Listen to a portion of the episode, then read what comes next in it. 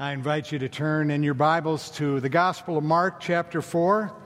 Uh, if you're visiting with us, glad to have you with us this morning. We're going through a verse by verse, somewhat section by section study of the Gospel of Mark.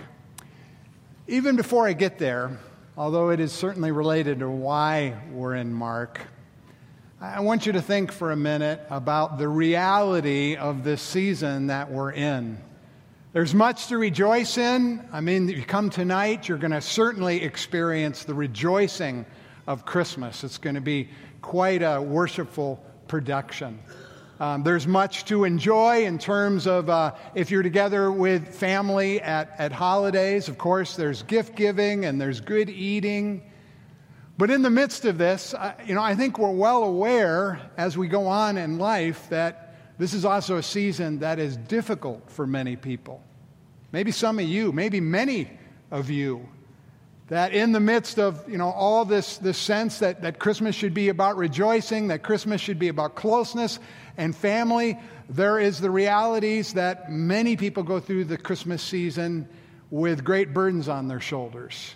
And maybe those are very practical burdens, like, like financial difficulties or employment challenges Maybe those are relational challenges and difficulties, like a marital conflict or, or, or family tension or congregational tension. Maybe it, it is simply a, a, burden from, from, from the past and from all that we bring as we come into a Christmas season.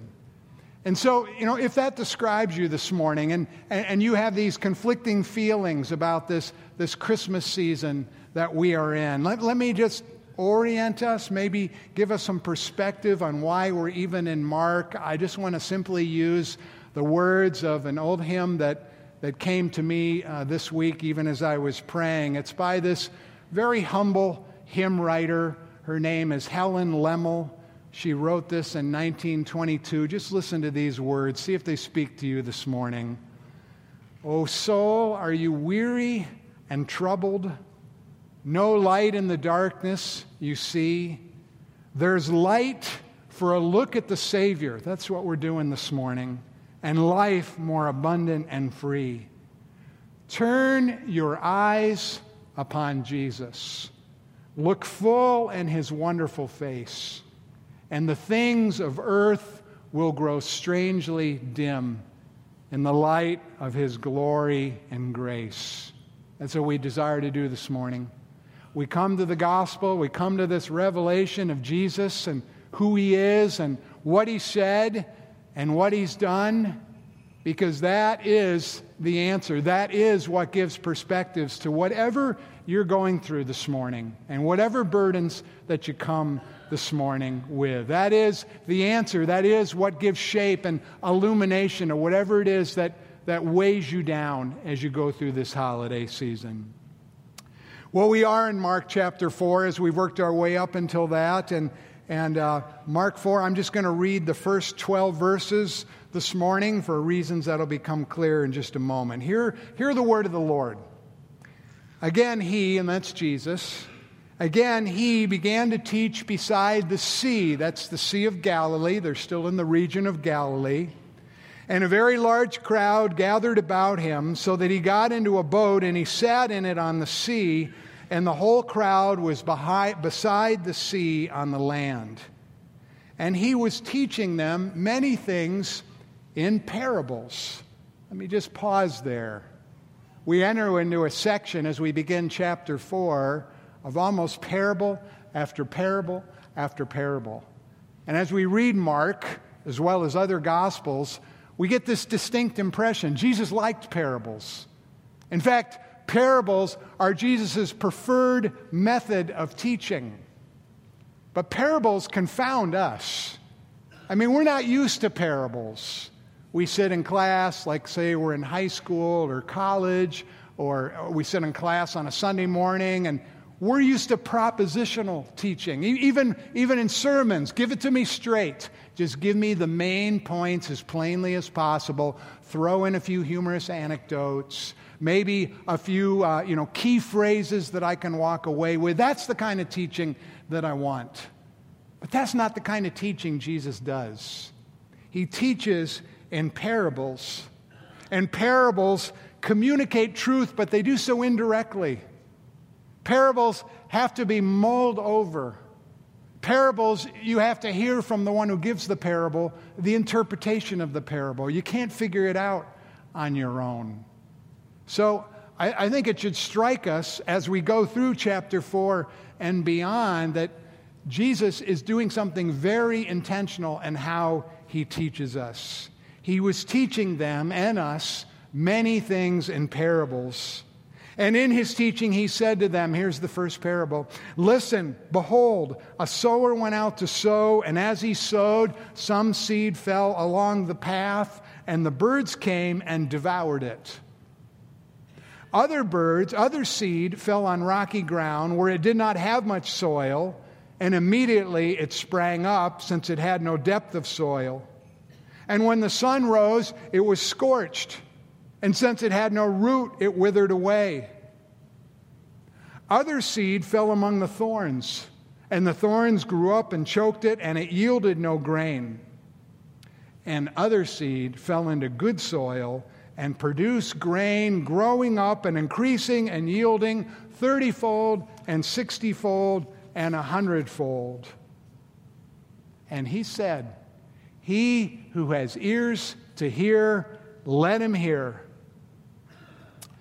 When he was alone, those around him with the twelve asked him about the parables.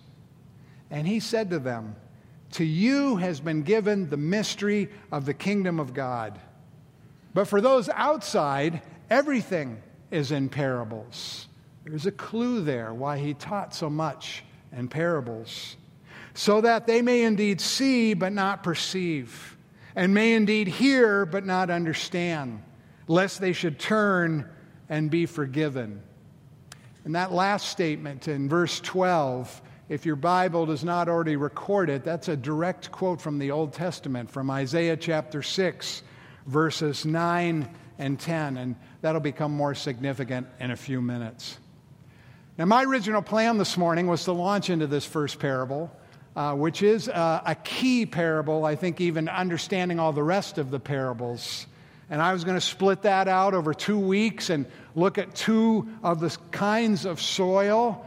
But you know what? I, I got struck by and really couldn't get past what Jesus said after he gives the parable and he's alone with his disciples and a few more in verses 11 and 12 when they asked him about the parables. And I imagine they asked him what I'd want to ask him Jesus, why do you teach in parables? We don't get it. Why don't you just come straight out and say what you want to teach? And Jesus, what did that parable mean? You didn't explain it when you taught it there by the Sea of Galilee. I think there's two significant questions, and, and I think I think honestly, at least I need to wrestle through these questions. I think maybe you do as well. If we're going to be able to be receptive to, to what's in these parables, both this parable of the sower and the soils and the parables that follow. The first question comes from Jesus' reference in verse 11 to those outside. Look at it again, verse 11. To you has been given the mystery of the kingdom of God, but for those outside, everything is in parables. Now, the clear sense of what Jesus is saying there is that he sees all people, the people then and people now, you and me, as falling into one of two groups. You and I, we fall into either one group or the other. The, the first group, he doesn't use the word insiders, but it's kind of implied when he says, To you has been given the mystery. The first group are, You may be an insider. Insiders are those who have been given the mystery of the kingdom of God. We'll unpack that in a few minutes and, and see a little bit what that means. But we've heard this term, kingdom of God, all through the first three chapters. So maybe you're an insider here this morning. But if you're not an insider, Jesus says there's no other option than that you are an outsider. What's an outsider? An outsider is someone who may even hear about the kingdom of God, Jesus says, but they don't perceive it. They, they can't make out what it's about. They don't understand it. So all of us fall into one of two groups. Now, I, I got to tell you, humanly, I don't like this. I mean, outsiders has a pejorative sense to it, doesn't it? I mean, think politically. Whether you, whatever you, whether you like or dislike our current president, what was it about, that was said about him when he went to Washington? He's an outsider. What does that imply? There's this political elite, this group of insiders, and they have the influence and they have the power, and they're not really open and receptive to somebody who is an outsider. And we don't like that, regardless of what you think about our president. We don't like that that division exists. Or socially, we, we get that sense of insiders and outsiders. In 1967, S.E. Hinton wrote a book called The Outsiders and maybe you read it in high school because it was big in the 70s and the 80s, and maybe it's still used. But what was it? It was a picture of a, of a, of a, of a location in Oklahoma and where there were two groups of, of uh, young adults.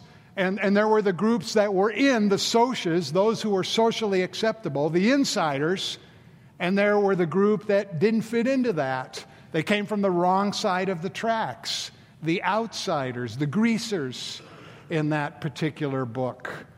And why does that resonate with so many? Because we, we feel a, a, natural sense of unfairness when there are insiders and there are outsiders. So, humanly, we bring this, I think, somewhat to the text, and we really need to understand what is Jesus saying and what is an outsider, what's an insider? Can outsiders become insiders? Well, what are outsiders? What are those? Who are those that Jesus warns about here? If we put together what Jesus says in verses 11 and 12, here's my understanding of what an outsider is, both then and now. Outsiders are people who do not perceive and who do not understand the mystery of the kingdom of God. They, they, can, hear, they can hear the word spoken, they can hear the word taught they can hear the words of Jesus, but it doesn't sink in, it doesn't penetrate, they don't understand it. And as a result, therefore, they do not turn and they are not forgiven. Now, the kingdom of God that, that's talked about here, again, we'll, we'll, unpack that in a little bit more in a minute, but it's, it's said it's a mystery. It's a mystery not because it's vague, not because you have to have a high IQ to be an insider and to understand the mystery of the kingdom of God. It's a mystery because, as that Bible uses the term mystery, most of the people in the world do not perceive it and do not understand it.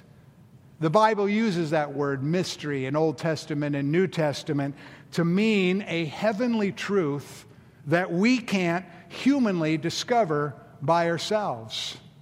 You know, we like to think of ourselves generally in our culture as intelligent people, as learned people, and and we, we go to school, maybe we go on to uh, college or university or graduate school, and, and we learn more and we become more and more intelligent. We don't like to hear that there is truth that we can't figure out on our own using our own intelligence. But that's what a mystery is.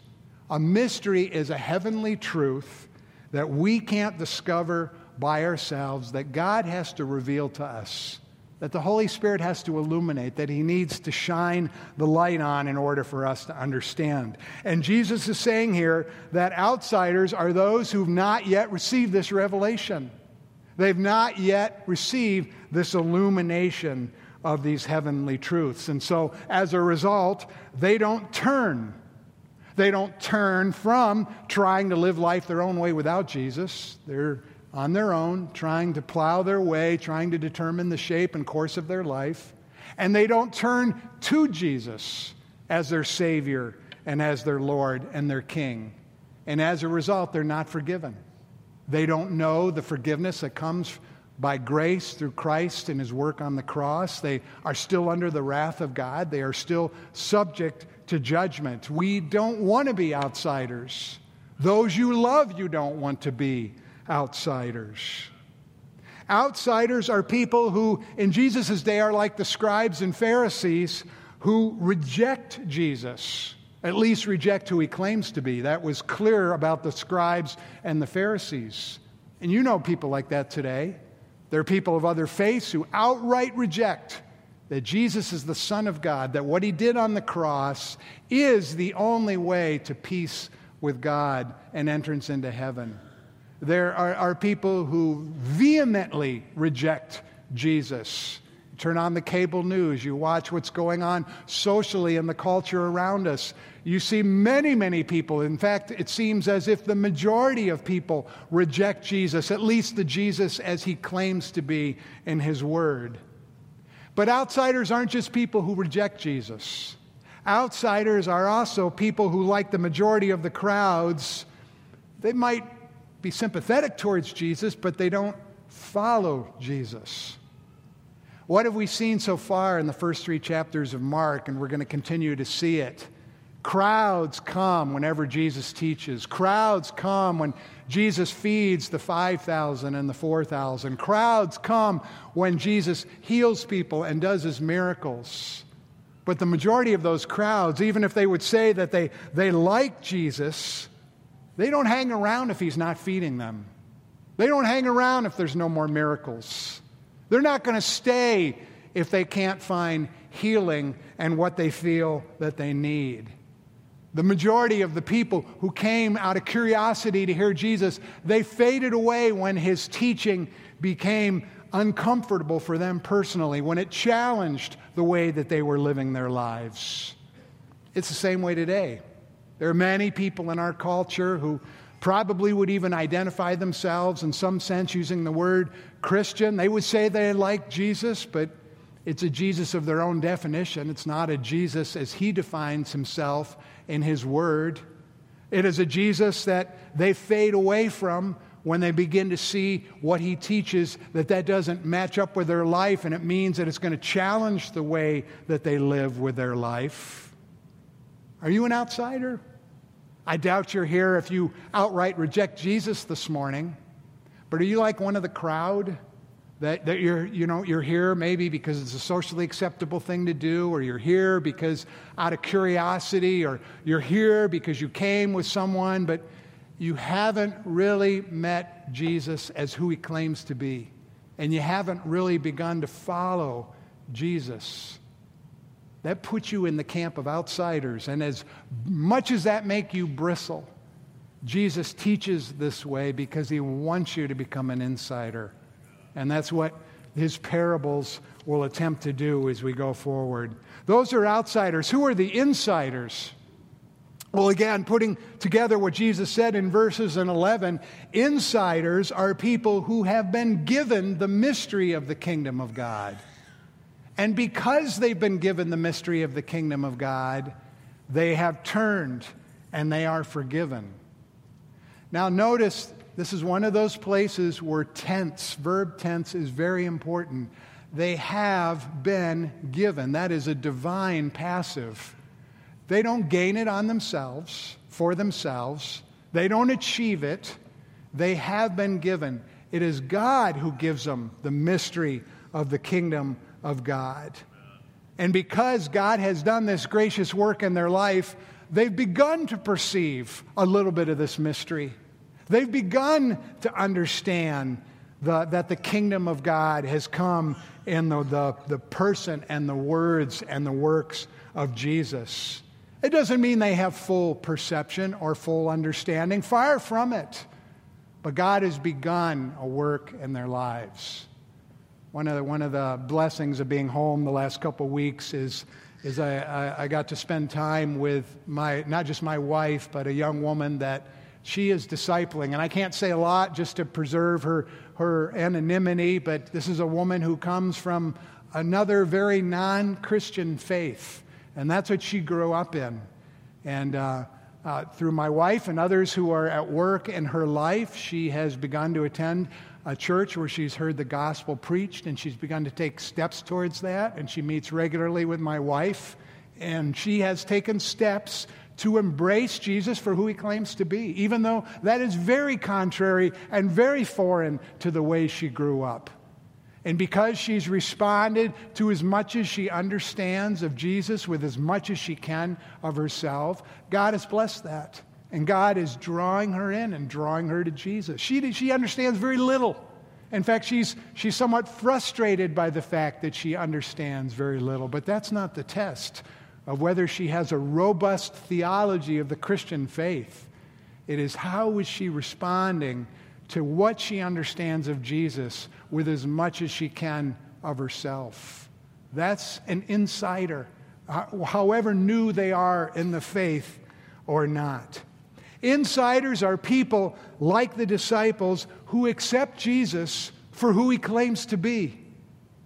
It's not the Jesus of culture. You know, our culture, our popular culture, would put Jesus at the front of every politically correct cause. They would put Jesus on the front of the immigration cause, and they would put Jesus on the front of same sex marriage uh, cause, and they would put Jesus on, on the front of the, the, the gender identity cause. True followers, true insiders, seek who Jesus claims to be and what he presents of himself and what he teaches. And that is the Jesus they accept, not the Jesus that they want, maybe personally, or that our culture says. Insiders are people who, like the disciples, they follow Jesus. Jesus says in John 8:31, if you abide in my word, in other words, if you're reading and you're, you're studying and you're mulling over what I have taught you, if you are obeying my teaching, then you are truly disciples, followers of mine. That's when the truth will set you free.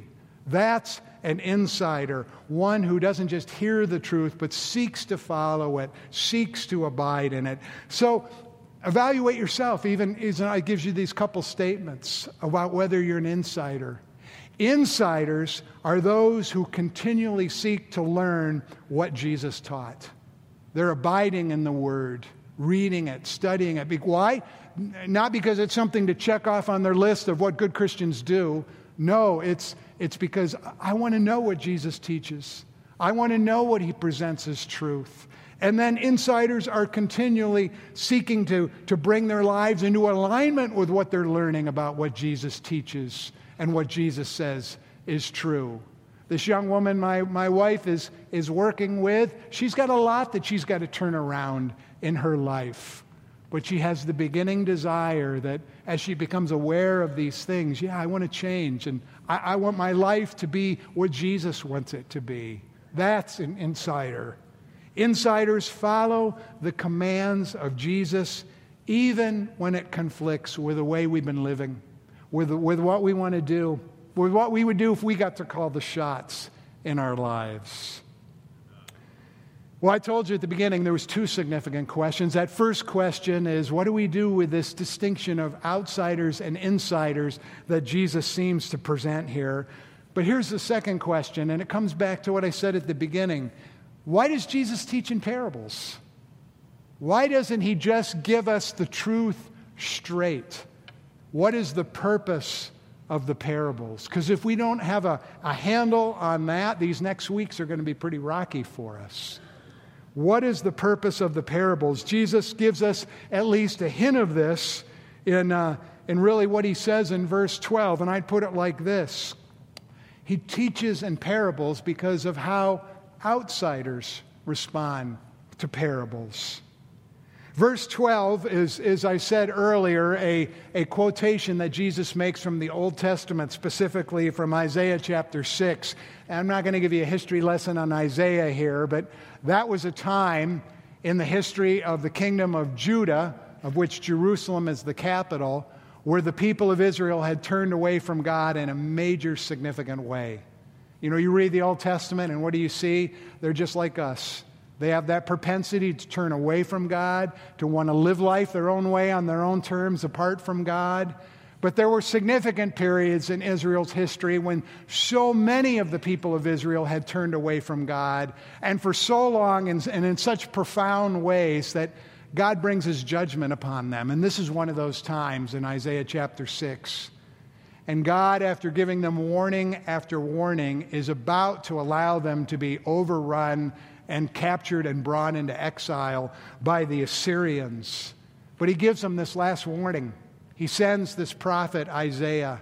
Isaiah is really the last voice, the last chance to repent before he allows the Assyrians to take them into exile. God is speaking to Isaiah before he sends him, or as he sends him in Isaiah 6.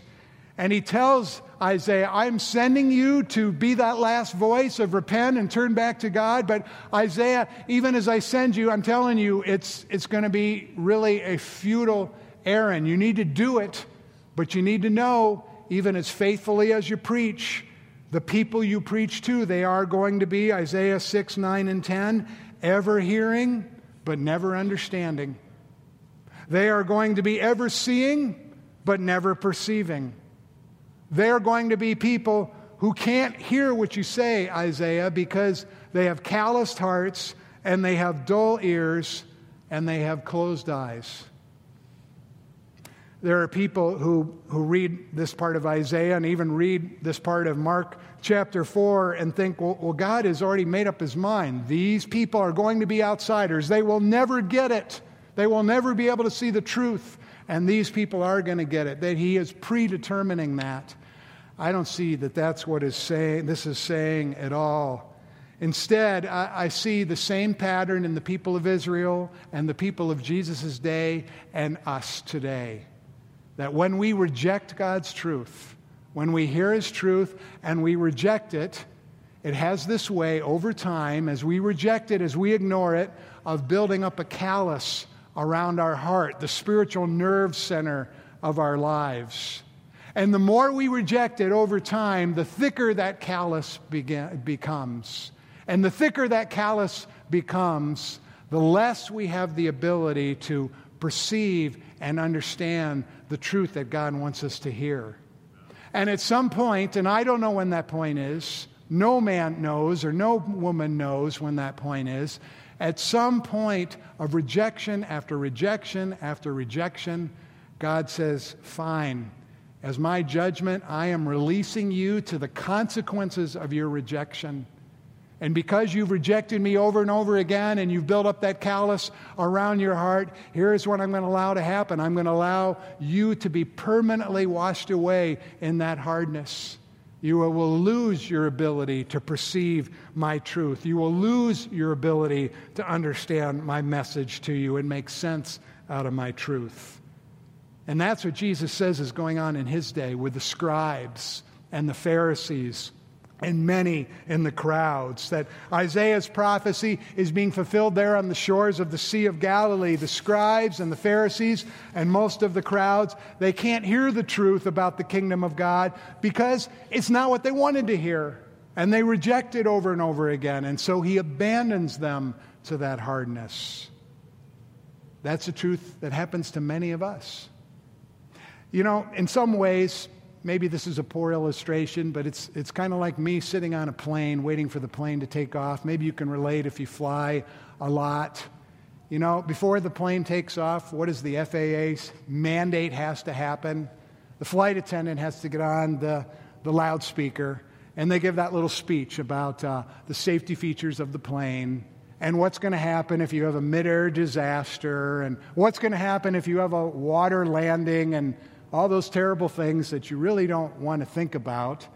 And why does the FAA mandate that? It's to save lives, it's for our good. But what do most of us do, or at least, you know, being honest here, what do I do? I've heard that so many times that I tune that out. I start a book or I put on headphones and I start listening to something or I talk to the person beside me or I just stare, you know, out the window and, and I have ignored that so many times on so many flights that I'm afraid someday they're actually going to change that message and there's going to be something really important in there. I'm going to totally miss it because I just go into this natural habit of tuning it out. That's you and me spiritually. All right? What we hear, what is in God's truth, the truth about the kingdom of God and what it means to be an insider and the frightful reality of what it means to be an outsider is to save our souls. But when we tune it out over and over, again. When we push it off because it's uncomfortable, we don't want to hear it, it doesn't fit with what our culture is saying, it doesn't fit with our personal desires, we have this way of becoming more and more callous to it. What was happening in Isaiah's day, what was happening in Jesus' day, happens in our day. And that brings me back to why Jesus taught in parables. Jesus teaches in parables because it reveals the state of our hearts. Jesus teaches in parables because if, if, if you are an outsider, a parable is going to make that very apparent to you. Outsiders have no patience for parables. Oh, that was an interesting story. What's for lunch today? Where are we going for church for lunch after church today? Outsiders have no tolerance for something that is not easily explained and practical and, they can quickly apply to their lives. Insiders hear a parable and they don't understand it, but they mull it over and they want answers to it. Insiders are, are really what we see are those who, verse 9, they, they have ears to hear, and, and so they want to hear. They, they don't, that doesn't mean they have perfect understanding. It does, they don't. We don't. But it means, wait a minute, what was that? What did that mean? Insiders are those, verse 10, like those with, uh, with the 12 who ask him about the parables. And yes, he isn't physically here for us to ask him, but insiders want to pursue him. Jesus, what did you mean by that? How, how do we understand through the Holy Spirit what that means. Do you get the sense here that, that Jesus wasn't trying to make it easy and comfortable to follow him? I mean, Jesus is attractional in the sense that when, when, he was, when he was on earth, people wanted to come and see him, but he was not attractional in the sense of, hey, I'm going to speak in the most compelling way, and I'm going to tell good jokes, and I'm going to give funny anecdotes, and I'm going to give uh, uh, memorable one liners, and, and I'm going to be that kind of speaker. No, Jesus, Jesus taught in a way that exposed whether you are really serious about following him or not. If you're just curious, if you're just there for the show, for the the bread and the fish and the feeding of the 5,000 and the 4,000, if you're just there for the miracles, you're going to walk away from Jesus' teaching. That's exactly what happened. What do we see? He gives in those first, first nine verses, he gives the parable, but he doesn't give the explanation, and most of the people leave. It's not until verses 9 and 10 that a few, his disciples, say, Jesus, about these parables, what did you mean? And why are you teaching? Jesus interprets the parables for us. We can't understand the parables without his interpretation, but here is the good news Jesus enlightens all of us who seek him. Jesus gives us the interpretation as we seek him, and that's what we're going to see over the next couple weeks. Let me close with this. If you're here this morning and you have at least the inkling that you may not be an insider yet, I wasn't an insider for many years in my life, that you may be an outsider and you want to be an, an, an insider, here's the good news outsiders is not a static category.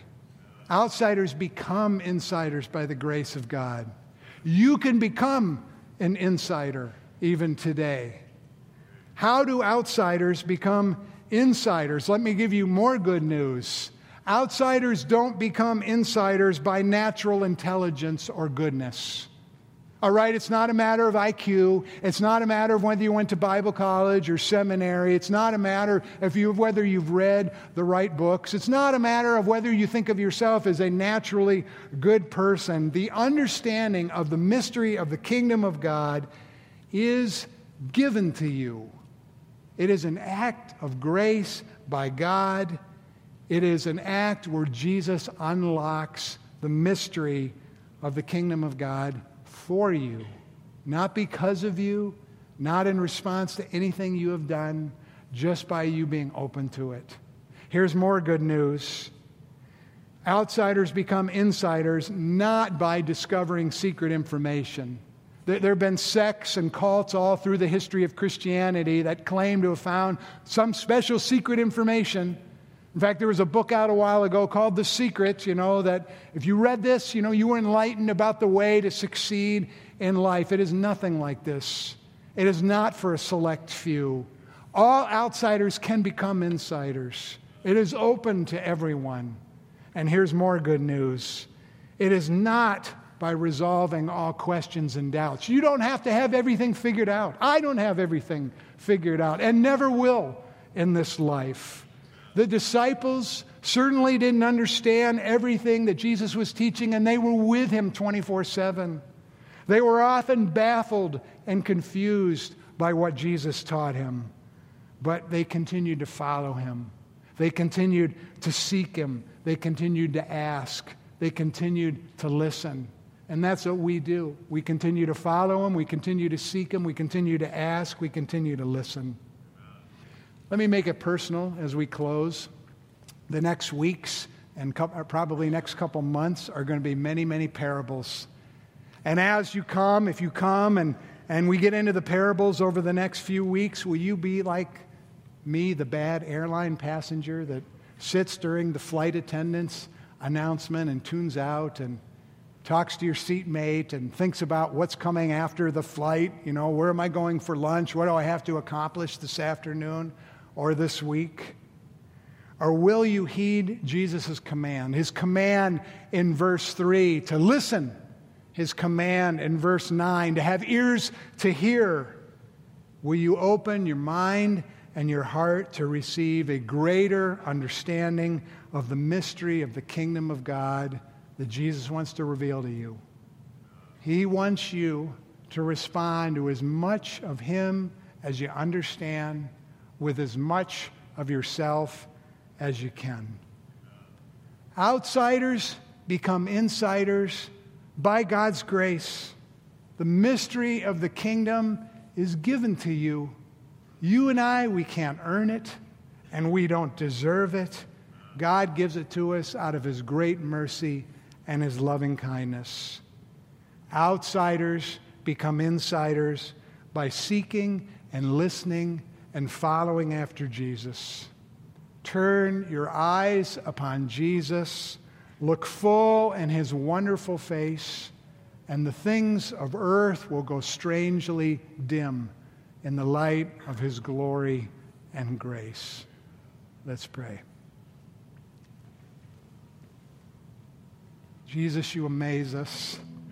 I keep coming back to that word that Mark uses over and over again as people heard you and saw you and experienced you. They were amazed. And once again, we are amazed. Lord, I pray for those this morning who may be here and have some inkling that they are outsiders.